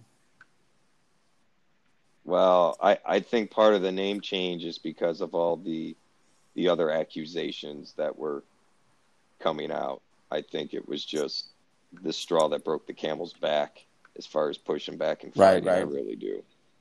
And it doesn't, and it doesn't sound like necessarily that he's, maybe he is, but it didn't sound like anything I read that had him directly involved. But you know, it's that. It, look, it's the no fun time. I mean, you just you, you you can't do anything. I mean, I'm not saying they're condoning anything anybody did. It's just it, it, the tolerance for anything anymore is gone. There is no right, I, right. You know, I I'm looking forward to the season. I'm getting a little bummed about how much more they're making it. You know, political. I I get why everyone has a voice. I I don't use my voice at work. I guess in my opinion, that's work. You know, but I I just want to watch football. I just want to get away from all the other stuff. I know? agree. So, and you know, I, in fact, I'll ask as someone who has wanted. I mean, I've I've looked at those scouting programs and things like that. I've considered it. I've kind of given up mentality as I'm I'm too old and I haven't really done anything with it. But we still use a lot of the same principles for fantasy. You know, and this is a fantasy show. You got any tips for us on how to break down film? Yeah, it's it's it's it's it's um in terms of the, the, the film, I mean, the, the, key is watching a lot of it. You know, it, because it, you know you got to get an overall picture of the guy. You know, I, I'll usually watch five, six, seven games uh, on a player um, you know, and and you're looking for consistent attributes, you know. So you're looking at, you know, it, it, maybe a guy, you know, does something really good on a play or two, but does he do it consistently? You know, so like a receiver, for example, um, you know, does he catch the ball consistently with his hands? Um, does he seem to have a lot of confidence? You know, that's a big one for me. Um, you know, you know, does he run crisp routes? Um, you know, is, is he got flexible, you know, fluid hips? Can he break it off, you know, at the top of the route? Um, you know, does he is he polished looking? You know, it just it's just watching a lot of film. There, there's no. That's the thing about scouting is is is it's not rocket science. It, it, it's it's uh, you know it's just a matter of watching a lot of film and uh, becoming very comfortable with the players. And of course, there's so many players, it's impossible to watch all the film. That's why every team's got so many different scouts. But um, you know, one one of the big things I think Scott Pioli taught me about watching film is that uh, you know make sure you watch a couple games at the beginning of a season, maybe a couple in the middle, maybe a couple at the end, because uh, guys can change. Um, you know, maybe maybe he's going through a personal tough time. Uh, maybe uh, maybe he caught him in a bad game. Maybe caught him in a good game. Uh, try to get a, you know a big picture, you know, consistent view of the guy uh, when you're watching you know the, the film itself. Um, and if you can get your hands on like uh, you know like nfl game pass or something like that that that's amazing. Do you guys have that or you, you guys been on that on on the um, on the game pass? Is that what they gave out free for a while back in the spring? It may have been. It may yeah because i think they were going to with when the when the covid thing when the whole thing started i think they had a little special running or something. Um, but yeah, the Game Pass is incredible because with the Game Pass, you have access to uh, all 22 game film, uh, which is exactly what the coaches use and exactly what we had the Jets. Uh, so it's different, totally different than watching NFL, like like watching a game on television, uh, because the game, you know, with eh, all, all 22 access uh, coaches film, you, you, they, they show you the end zone, they show you the sideline cut ups, so without any sound. Uh, so it's way different than watching a televised game, but it's so much better when you're valuing players because if you're watching players, uh, you know, on, on, on, a, on a TV televised game, uh, it's really tough. You know, wherever the ball goes, the camera goes, and you're not seeing a lot of stuff that's going on you know, during so I mean, if you can get, you know, that's a big big key to it too is getting access to that. It's worth, I think it's like a hundred bucks. It's it's well worth it because uh, not only do you get all the games, but you can, I think it's the last seven seasons worth of games, so you can go back, you can watch any game. You know, it's right at your fingertips. Awesome. Yeah. Appreciate that. Yeah, you're welcome. Absolutely. Daniel, do, you, it all comes down to stay film. Do, you do you play fantasy football? I haven't had a chance to because I've been so busy trying to get back in. I hear you. Uh, you know, last you know last couple years, and and and to your point, you just made about you know feeling like maybe you're you're too old. I mean, I'm 46 years old, and uh, you know, I'm I'm I like I said, I almost got back in last year with with the Redskins, and uh, you know, you never know what age it's going to happen or when it's going to happen. So if that's your dream, go for it because uh, you know, back in 2017, I spent over a hundred thousand dollars worth of time and money trying to become the GM of the Cleveland Browns. And uh, this last year, in two, you know, this last fall, um, you know, we, we took every dime we had in savings to try to audition for the Redskins job for the last nine weeks of the season, and uh, we ended up uh, putting, you know, liquidating ourselves, basically going for that job with Bruce Allen, you know, only to get fired on, on Black Monday. So, so if you have that dream of getting in, uh, and that's the beauty of football, and it's the beauty of the NFL. Is there's so many stories as you touched on earlier uh, that um, you know it, it's it's you never know. You never know when the right time, the right place, the right situation might come along, and uh, you may have a chance. I think Vince Lombardi was even like 42 or something, wasn't he? Like 42 when he got his first job, something or 40 like that, or 42 yeah. or something with the, with the Giants. Yeah, you know, so it, it can happen at any point. Um, you know, so so you know, like I always say, wave the punter off the field and go for it. I like. That. Well Nugget, you're kind of our analytics guy, wouldn't you say, out of the group here? Oh, um, maybe the group is really bad at analytics because uh, I consider myself a big analytics guy. But continue well, the question. Well, I, I guess I mean, I, I go back to one of your first articles, the way you you broke down where you were drafting to try to get a good sample set. I mean, you were doing much more so than than what I guess I think Paul and I do. So, um, but anyway, yes, it. I thought I had read somewhere that you you really were using analytics to a part of your process. Analytics has been kind of a big thing in fantasy lately. Um, is there some truth to that, or what's your background on analytics? Because I mean, you're obviously, you know, one of the things analytics is quick punting on fourth down, and, and you've referenced that, which I get, you know, is more to your overall story, but you've referenced that a few times about, you know, forget the punter, let's go for it. Right, right. No, absolutely. Matter of fact, my it's interesting you bring that up because uh, my my head coach uh, and I wrote I wrote this to Mr. Haslam with the with the owner of the Browns that if he would have gotten me given me that GM's job in Cleveland, my head coach was going to be uh, Kevin Kelley. Have you guys heard of him? No, I have not. Yeah, he's he's a, he's under the radar. Uh, he's a, a, uh, high school coach in in uh, Pulaski High uh, in Arkansas, and uh, he's a guy that uh, if you if you if you uh, Google his name, Kevin Kelley, K E L L E Y. I'm just I have no E Y, just Y on the end of my name. But but um, Kevin Kelley is is a very very intriguing coach. Uh, he's a guy that that you know because for years I would talk to you know different people. I would say my philosophy is to go for it on fourth down. I don't have a punter on my my, my team. You know, and, and that's what I told you know Mr. Haslam. I said if if you hire me, I said we're going to go for it every single fourth down. And, and my coach is going to be Kevin Kelley. Now Kevin Kelley is very interesting interesting. If you, like I said, if you look up his name, because he's been on HBO's Inside Sports. Uh, uh, Bill Belichick invites him up every year to Foxborough for a week. He talks to him. Pioli's talked to him. Uh, I mean, this is a guy that's, and he's also a big Cowboys fan, which is which is interesting. Uh, and it's his dream job to work for the Cowboys. Um, and and uh, but he's a guy that actually has it mathematically worked out uh, to all the mathematical you know advantages. To your point, you know about about going for it on fourth down, and and he he, he has it worked out to a science science. As a matter of fact, he does onside kicks every time I think too. um, and he has that worked out to a science. And now he's starting to incorporate like rugby into his game planning um, as well. And uh, he's won seven state championships uh, for his high school. And uh, he's a guy that, that, that, to me, to me, and I convinced Bill Belichick to hire me. And I personally believe that if you're going to beat Bill Belichick, if you're going to be better than Belichick, if you're going to be better than New England Patriots, you got to get a guy in there who is going to who is going to really be more aggressive than Bill Belichick. And to me, Kevin Kelley is that guy. He is that guy that can be more aggressive because he'll go for it in every single fourth down. So nobody may know who that is right now, but that was going to be my head coach and still be my head coach if someone to call me tomorrow and say, okay, we're going to put you in the GM's chair. I would announce Kevin Kelley at my press conference. Holy cow. That, quite the praise there. Right? I have and heard, Ray, go ahead. What's that? No, I said I have heard the name, but that's I couldn't give you. I wanted to say there's a player or two that's come out of his program that's well known that's I, but I couldn't name them. Yeah, my team's gonna be a lot different when, when I get a chance to run a team. Uh, Ray Lewis is gonna be my defensive coordinator as well. You convinced you can get him coming off the uh, TV, the TV screen to go into coaching? I, I believe so. I believe so. He's talked a little bit about. It. There's been a couple teams that tried, and he said he would be interested.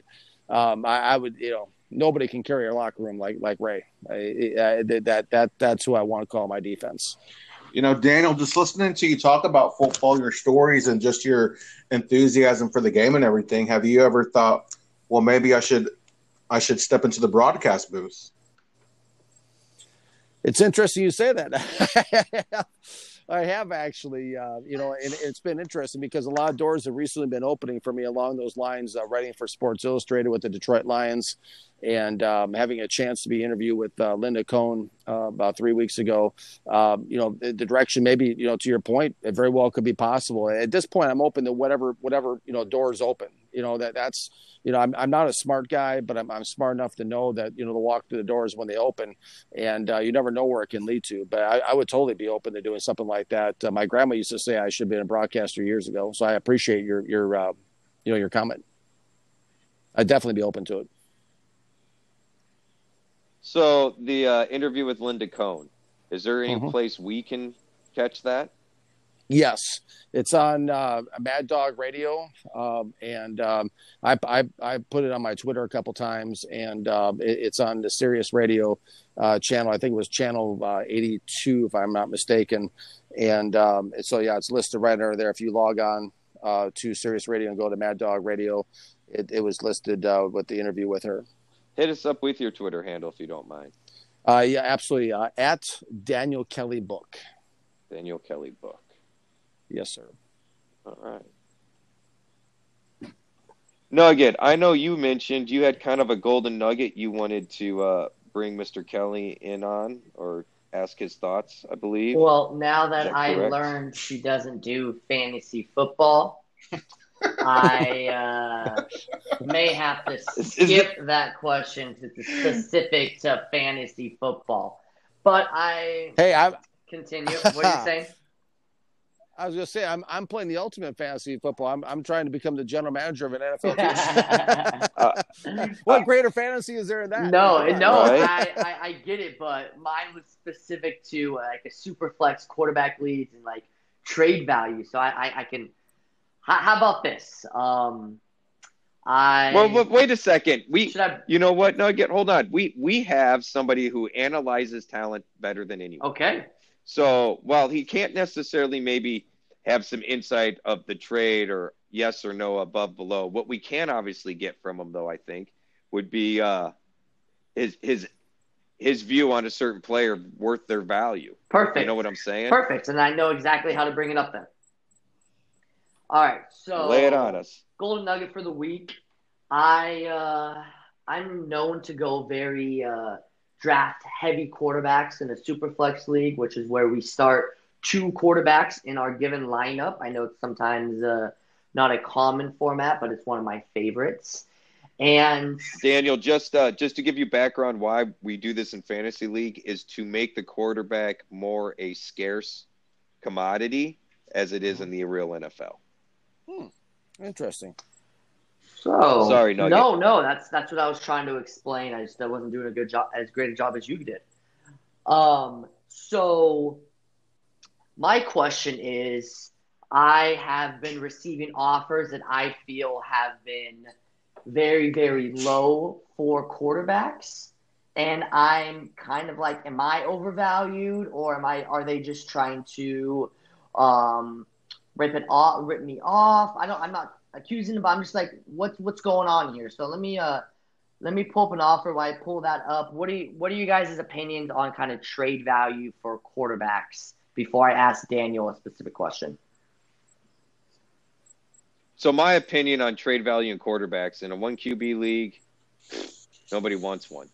In a in a super flex or two QB league, everybody thinks they're worth a pot of gold because if you can get three on your team, you know there's other teams that are going to be short staffed because of bye weeks. That said, I don't know if it's worth paying a premium for a very high end quarterback. For example, I don't know how, and this would be a prime example to ask Daniel Kelly here, Kirk Cousins. For fantasy purposes, I have no problem putting my second super flex spot. If I can get a Kirk Cousins from somebody, because I think from a trade standpoint, Daniel, you're not going to have to give up much to get a Kirk Cousins. From an NFL standpoint, I don't know. Daniel, what, what's your thought on Kirk Cousins? I think he happens to get it done, and he's got a winner's attitude. That's just my opinion. I can't stand him. There you go. Yeah, yeah, uh, yeah. And this is this is the beauty of scouting, right? Because I, I suffered through five years of Kirk Cousins in Washington, and, and, to me, he's a guy. Now I understand the the, the process of, of, of, of the fantasy numbers. I get that because he pitches big numbers, but from an NFL standpoint, I, I wrote a letter to Jimmy Haslam practically begging him not to trade for for Kirk Cousins when they were talking about it um, because it was something where in every single big game type of situation, the guy folds like a tent.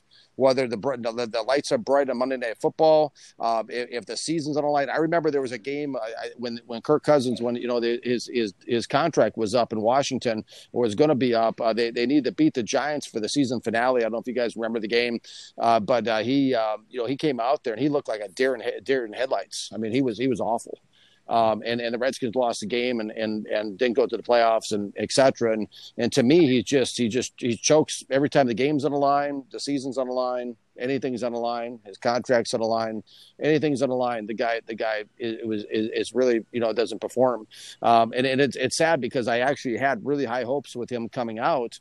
Um, you know, I thought he he could read a defense far better than RG three ever could, a pro defense. And uh, but um, you know, from a fantasy standpoint, yeah, he's going to put up points. He's going to throw a lot of yards. He's you know, if, if the game's out of hand or if, you know if the game's lost, or I mean, he'll he'll look like a superstar. Uh, but but if the game's on the line, I, I there's, there's probably the last person in the NFL I'd want to have under center. I, I tell you what, I'm not trading for Kirk Cousins Nugget. I'm just telling you. well, guess well, guess what? It's not Kirk Cousins. It's Matthew Stafford. So, Daniel, tell me what you would think of this trade. Emmanuel Sanders and Duke Johnson for Matthew Stafford.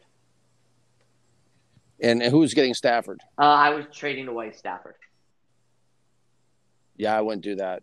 Yeah, I'd rather have Stafford. I think. It, yeah, absolutely. I, I wrote an article for Sports Illustrated about Stafford last Saturday, um, I think he is at the ultimate peak of his career right now. Uh, and had he not been injured last year, I, I watched him in seven games last year, and uh, to me, um, it, it, you know, it's a it's a match made in heaven with Darrell Bevell. I mean, uh, Bevell has a very aggressive uh, play calling scheme to him, an aggressive side to him, and it's matched up to me perfectly with with Stafford. Um, eh, you know, because Stafford, you know, likes to throw the ball downfield, and and I see that being a, a great match. Um, in fact, uh, I wrote an article, like I said, for Sports Illustrated. You know could he possibly be the NFL MVP this year? Um, and it's very realistic because, I mean, if you look at his numbers last year before the injury, if you prorate his numbers out, I think there was an article in ESPN that talked about this. You know, he would almost, you know, almost had 5,000 yards last year. Um, and so, so I think he's real close. And I think this is going to be his career year. So I would never, never look at trading him at this point. Okay, I got two names for you. DeAndre Swift and uh, Quintez Cephus. I have not had a chance to do Cephus or, or look at him. Uh, Swift, I, I, looked at. Uh, matter of fact, I did an article for about Swift. Uh, to me, uh, Swift is everything you want in a running back, uh, with with it's like it's like a four engine like like a like a four cylinder car. Uh, he does not have the breakaway speed, and he does not have the the speed to hit the edge. He does not have a second gear, so he's a he's a one he's a one speed runner, and he's going to in my mind he's going to have a heck of a hard time hitting the edges. Uh, in the NFL. He had some very he had a lot of difficulty hitting the edges even in college. Um, the linebackers are going to meet him out there, um, you know, outside on the edge, um, and he does not. I mean, he's he's got elusive, he's elusive inside the box, uh, but he does not have the breakaway speed. So he looks very polished. Um, in terms of technique. He's been very well coached, uh, but he's a guy that, uh, to me, uh, is going to be three yards in a cloud of dust. I think it's it's another Leroy Hoard. Yeah. Wow, that's fair. Yeah, he's going to be a guy that that's that you know it's going to be another running back in Detroit. That's going to be a running back by by uh, by committee. committee. Uh, yeah, it's going to be another guy like that. Uh, so you know, and uh, he catches the ball well in the backfield. Uh, you got to get him separated. You got to get him in space uh, to do what he's going to do. Uh, but um, yeah, I, I, you know, I gave a, I mean, I gave him a green grade. I gave him a good grade with Detroit, so it's not like I killed him like I did Dorian Boose with the Jets. But uh, to me, he's just not, uh, he's not that franchise back. And uh, you know, with the Jacksonville, you know, kid uh, Fournette, you know, with him getting cut, you know, I, matter of fact, I'm writing an article this Friday about about him. you know, the rumor is he's going to go to Tampa, but I mean, if, the Lions could have could have you know signed him, he would have immediately been the starter day one. Yeah, and Schefter reported that the the deal was basically done. You, if Yeah. Schefter's willing to report it, it's it's typically a done deal. And that's a weird situation. That that Fournette thing is a very weird situation. That that's so. yeah. I had heard that. Well, I guess everybody had heard that the players were even tired of him, and that supposedly they had shopped him around to everyone. So, but you know, I remember hearing the story about um, from Charlie Weis about Corey Dillon. That you know, supposedly Corey Dillon had this bad attitude, yet they never had a problem with him in New England. They Mhm. that yeah. Charlie Weis would speak very highly of Corey Dillon. So, you know, I, I'm in sales. I was told long ago by a very smart sales manager, you know, someone says something about someone, you kind of just put it in the back of your mind. Don't forget it, but every day, everybody has a bad day, you know, kind of keep that in mind. I don't know. Though, like you said, the whole situation's weird. I, I don't think he got cut because he's not good. yeah, bless Yeah, no. Yeah, no, no, I don't think so either. I don't think so either. That whole thing with Tom Coughlin, that, that got really weird really fast. Um, and, um, you know, so so I don't know what happened. I mean, because when I look at all, all the things that happened with Fournette, nothing really warrants to me being uh, cut. You know, being cut. Yeah, it was nothing that that that terrible that happened during that whole time. You know, just uh, you know, not showing up to a team picture. Uh, you know, being late to a meeting. You know, there was nothing. You know, the driver's suspended license. I mean, there, there was there was little things, but uh, you know, every team's got little things. You know, it, it's just. I I don't understand. That guy had 16 over 1600 yards combined last year. Um, you know, I understand coming off 18, people started, you know, wonder if he still Right. had it or not, if it was a problem. But he bounced right back. I mean, Tampa Bay's got a heck of a running back in him, Right. and had, had Detroit had a chance. I mean, it's it's a, he's a starting running back. I mean, you know, I, I talked to a guy, one of my friends is an NFL uh, a director right now tonight. And uh, I said, "What do you think? What's going on?" Because I, I started to think maybe there's something behind the scenes going on the general public doesn't know about. Like, okay, in a couple days we're going to hear this big bombshell. he got you know, arrested for a DUI or Yeah, something. something like that. Right. something. But but but my friend who's a director in the NFL said uh, no, he's a great guy, just you know caught up in the situation from what he heard. So um, Sometimes a change of scenery is the best medicine for folks. I mean, I- absolutely, you know. Well, I tell you what, when you get around to watching Cephus, I'd like your t- your take because, um, you know, the uh, the defensive back for um, I can't remember who it was. He said the hardest the hardest receiver he had ever covered, and he had been in a couple of big bowl games was Cephus. So I'm really curious to get, you know, your take on it, for example. So absolutely. I'll let It's you know. like- Definitely, it's just just a matter of time. Just a matter of having enough time to watch everybody. That that's the biggest challenge in scouting is is, is just. There's so many guys. There's so many guys. Somebody asked me last year. They said, "What do you think of Joe Burrow?" I'm like, "I never got to him." You know, it just, it just, you know, I, I was sitting there for, you know, my advanced scouting reports I did for Bruce Allen last year It took me between 70 to 90 hours a week to do. Uh, There's just not enough time. Yeah, it was um, it was the Ohio State cornerback that was talking about him. I can't think of his name. Jeff Okudah. Was that who it was? Yeah, he was the uh, see. he was the uh, the first round pick for the Detroit Lions. Yep. Yeah, yeah, it was. Uh, Daniel, I did want to ask you uh, as far as um, on offense, maybe just in running backs, who, who was your highest graded rookie running back out of this class? Ooh, good question. Uh, yeah, I, again, I didn't. I, it is a great question. I did have a chance to do the college uh, as far as this this, this last year was Oh, concerned okay. because, I, like I said, I, I was yeah, I was I was doing every week last year. I did the uh, the advanced scouting reports for who Washington was going to play. I got you. Sure. And, uh, yeah, and so so it ended up being a situation where I was I was spending 70, 80, 90 hours a week with uh, you know with everybody the, the Redskins had the last eight nine games of the season after I went out for my interview in October. There's just no time. It just I wanted to look at them, but it just it just it just gets to a point where you know if, if you're even going to sleep three four hours a night, it just there's just no time for it. I hear you. Which is what happens. What are your What are your thoughts on on Washington this year? I mean, I know that they're they're kind of going through a transition and everything, but are you know are they uh, with the addition of Ron Rivera and Scott Turner and you know Dwayne Haskins and Terry McLaurin? What What are your thoughts there? Well, it's going to be an interesting season. I I, I respect Rivera a lot. Um, you know, I think I think he'll be a really good coach for them. I think he's going to instill them with discipline. Um, you know, I, I remember watching Ron Rivera as a linebacker with Mike Ditka back in the '80s uh, with Chicago. Uh, so he's always a guy that's going to bring discipline. He's going to bring that Mike Ditka discipline to the team. And um, you know, I, I'm not a Haskins fan at all. Oh wow, Uh, so I, you know, eh, yeah, I, I, I don't. I, I was really low on him last year. Matter of fact, I, I, I did an advanced report on the Redskins. I handed to Bruce Allen during my interview, and uh, to me, he was just uh, to me, he's the most arrogant quarterback I've seen in 38 years. Mm. And and and uh, I don't mean confident. I mean arrogant. Um, and uh, you know, so he's he's he's into dancing, he's into prancing, he's into selfies, he's into Twitter. I mean, even Urban Meyer's come out and tell him to tone it down on Twitter. Uh, you know, he, he's a superstar in his mind. He's won one game. Uh, so it, it's it's And he It's, didn't look that good, to be honest. I mean, No. a good game for him was like 170 yards or something. Yeah, yeah, absolutely. Now, does he have the big arm? Absolutely, he does. He's got everything you want. But like the old saying in scouting, is the game is won or lost from the neck up.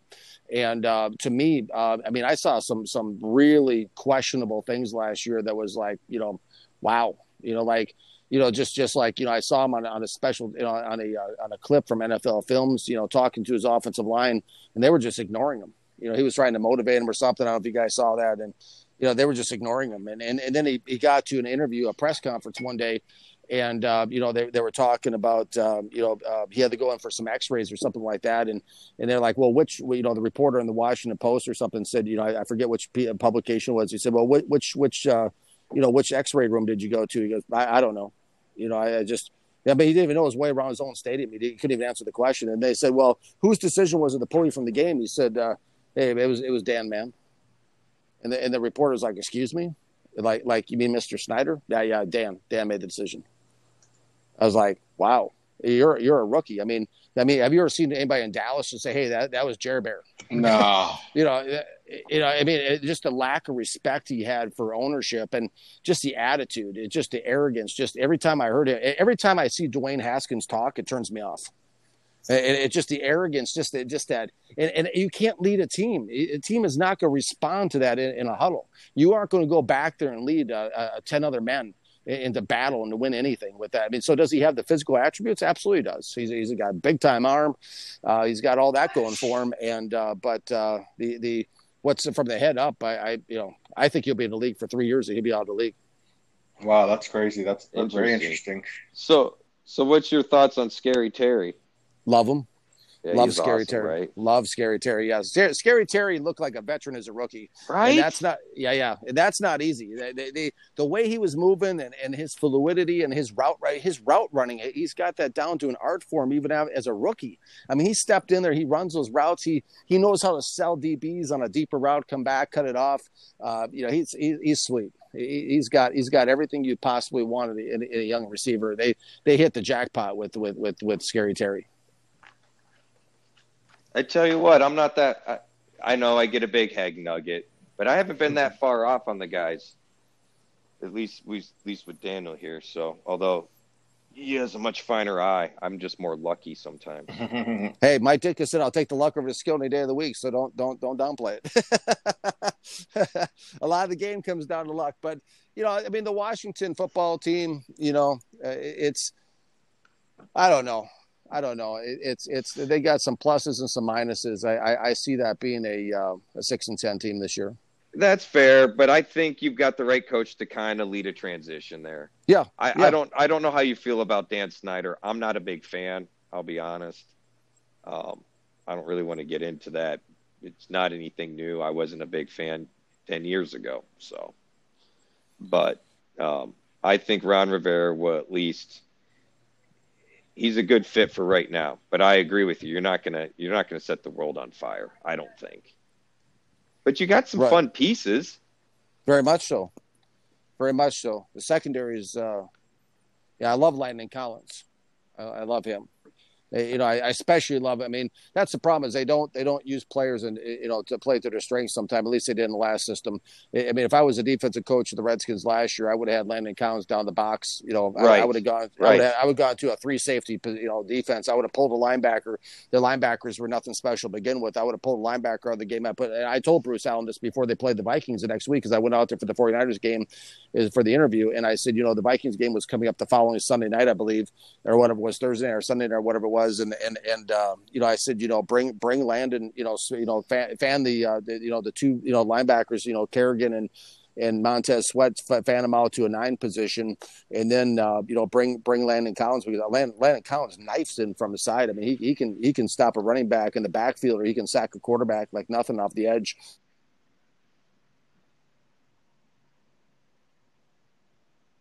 No. man. Oh man.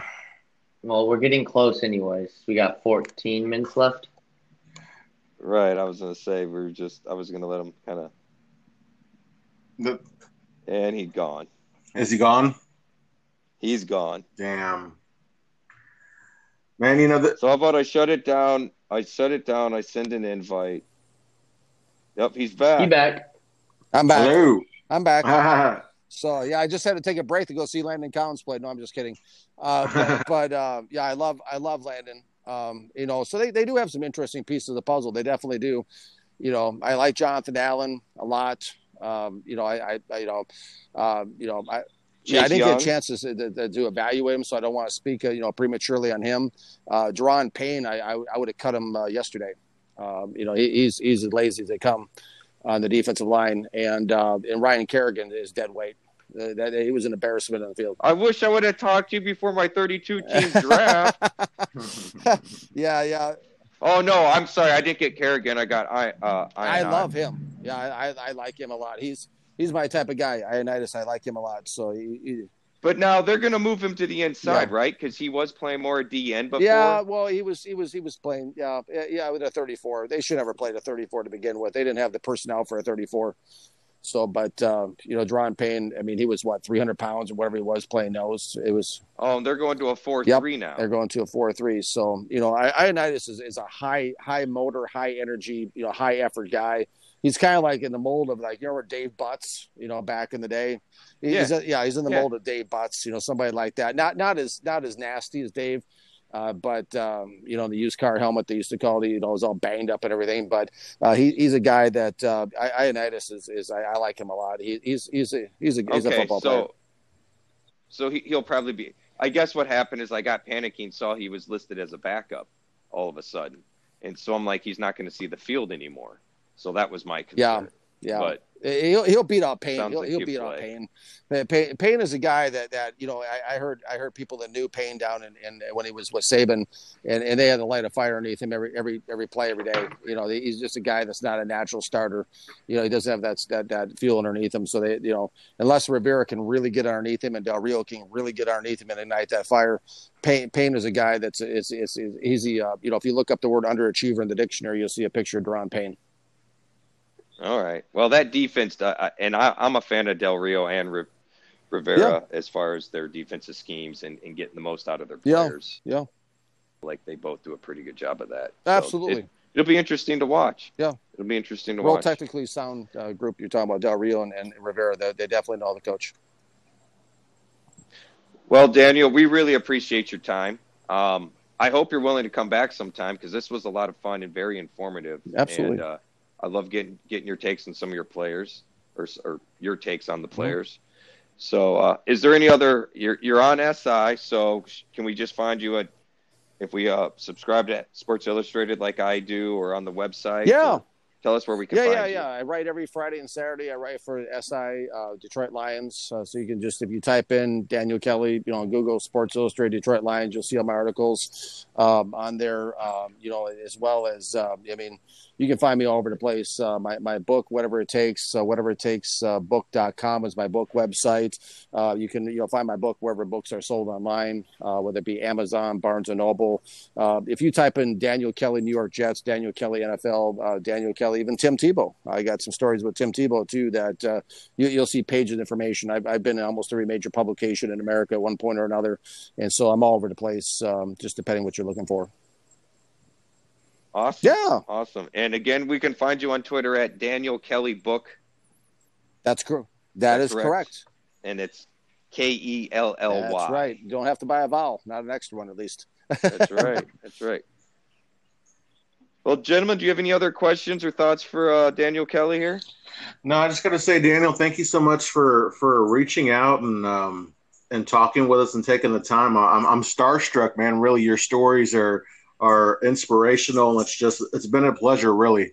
Well, thank you, thank you very much. That, that's what I hope my story does. Is is is that's the main thing. It's the reason I wrote the book. Everything else is it's not just hey, look at me, look what I've done, but you know, you, you hit on the word inspiration, and and that's what I pray that it is. It's an inspiration to you guys and to whoever listens, because you know my story is a story that you know if, if I can do it, you can do it type of thing. Because to go from being barely passing through high school to being on one of the best staffs in NFL history, and I mean any anything's possible, and I, and I think that's the biggest thing I'd like to stress to people. I mean, whatever your dream is, it's possible. I, I don't care what it is. You want to fly to the moon, it's possible.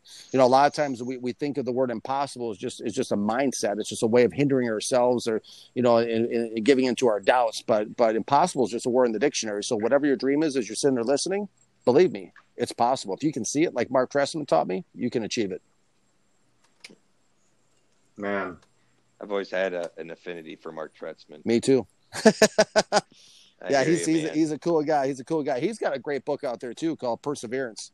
If you want to read a great book about football and that, and just you know, he, he's been uh, Mark Trestman is the most humble coach I've ever seen in almost 40 years of being around the game. He, he's whether whether he's talking. I mean, I, I've I've personally seen him in a room and in, in, in Indianapolis at the NFL Combine where a young like like you know aspiring intern a scouting intern was talking to mark. And, and if you're talking to mark you're the only person in the room.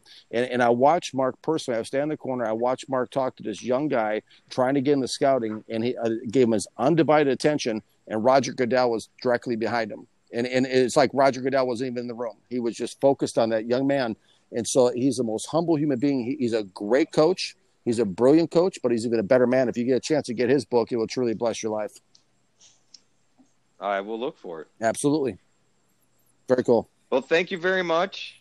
We really appreciate it. Uh, like I said, hopefully we'll have you back on, and thanks a lot for the time. We know we know you're busy, and uh, hope everything is uh, heading up in the right direction for you where you want to be, Hey, Daniel. We I really do. appreciate it. Thank you so much for the opportunity to come on the show and be on the show. And I know that you know whoever my path is intersected with in life uh, goes on to great things. So that that same can be said for you guys. So I would love to be back on the show anytime. Thank you so much for the privilege of being on tonight. And um, hey, it's never never inconvenience. I love. You could ask my wife if I get a chance to talk about football. I could do this all night.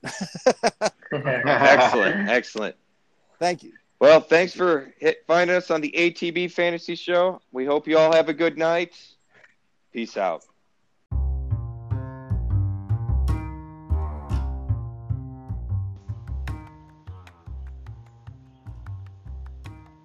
We out. Good night, y'all.